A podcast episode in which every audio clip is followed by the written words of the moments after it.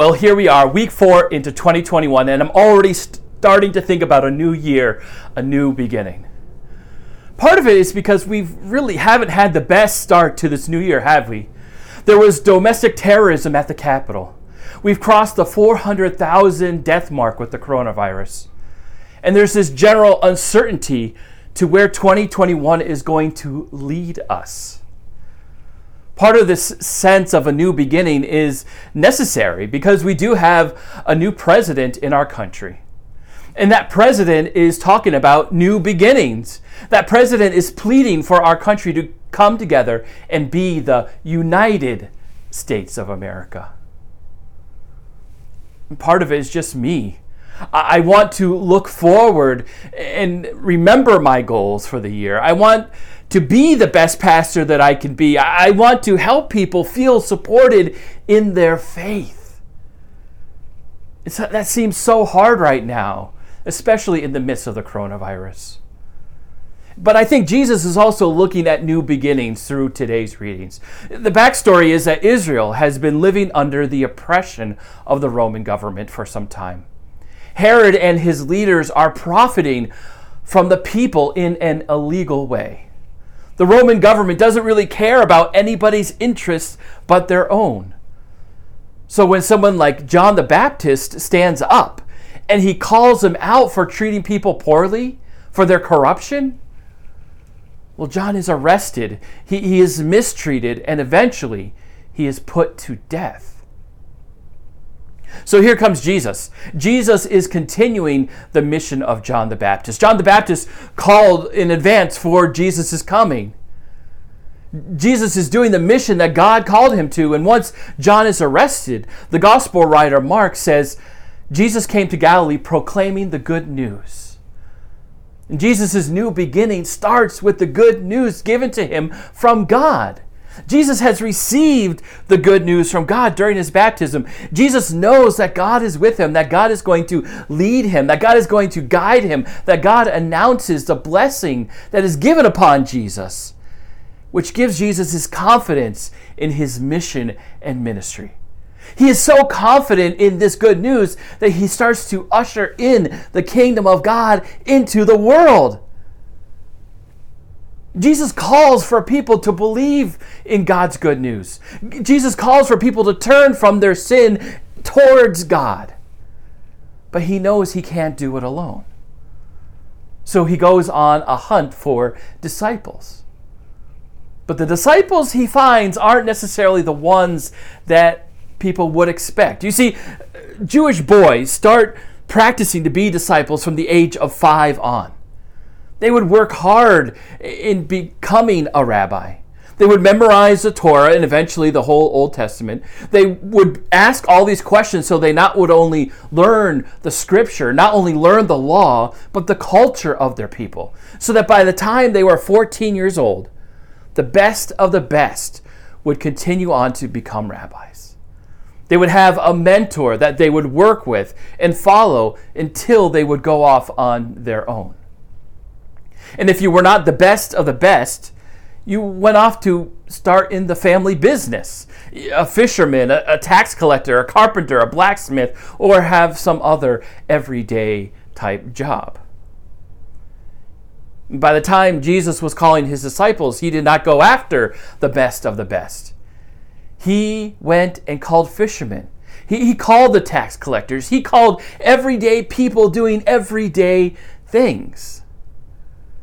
So when he went to Peter and Andrew and James and John, they were learning the family business.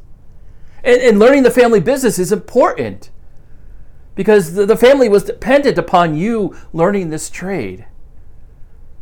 They probably had a lot of money wrapped up in all of their equipment, and all of a sudden, this guy named Jesus comes walking up and says, Follow me, and they drop everything to do it.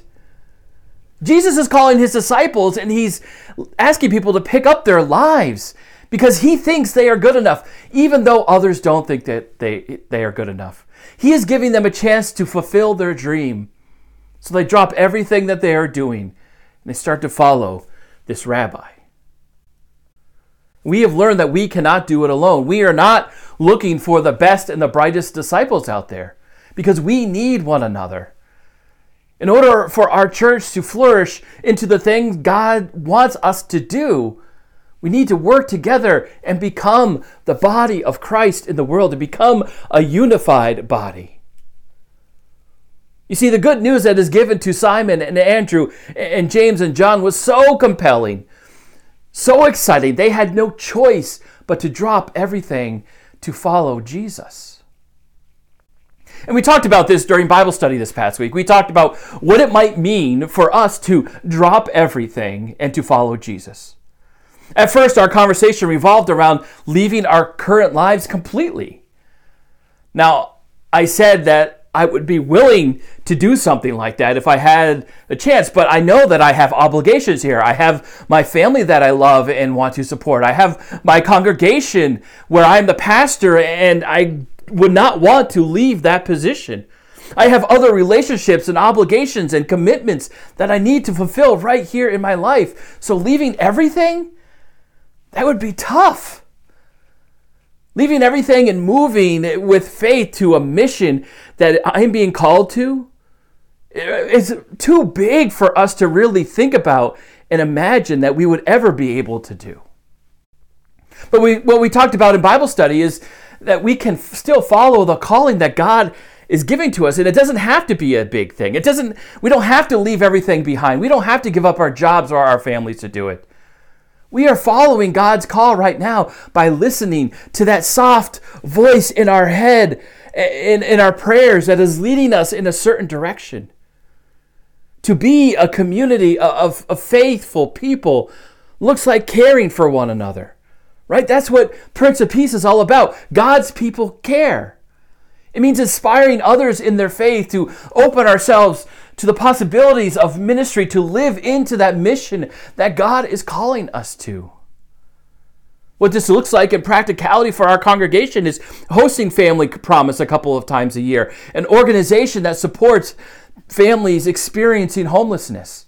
It looks like uh, us opening our building to support AA or collecting food for our local food pantry, inspiring others through music that we have on a Sunday morning or through our concerts of Voices of Peace, a wonderful community concert series that our music director Jeff puts together. But right now, we can't really do a lot of those things. So we are experiencing hardships. We are needing to begin again, to have a new beginning. And that's what Jesus offers us today. You know, I remember the words that God spoke to us only a few weeks ago. You are my beloved. With you I am well pleased. We continue to experience this pleasure from God in our callings. And our calling doesn't have to be this big thing where we give up everything and, and leave everyone behind to follow Jesus. It means helping our neighbor. It means calling a friend, giving to an organization in need. You are called, both young and old. When you live into that calling, you will see that God is working in your life. Yes, you, you are called. You are proclaiming the good news of God's love. You are called when you listen to that calling and you do the work of God in the world as you build up the kingdom of God. You are called. And it is a wonderful calling. It is a blessing to be able to live into that calling. Even though we can't live into that calling all the time, even though there are times when living into that calling is tough, God is still with you. God still loves you. God is still calling you. God calls you by name. God knows who you are. And may God bless you this day as you live into that calling, as you find that calling. And if you ever have questions or, or, doubts about your calling and you want to reach out to me, I would love to have the opportunity to talk with you about that. Have a blessed and wonderful day. Amen.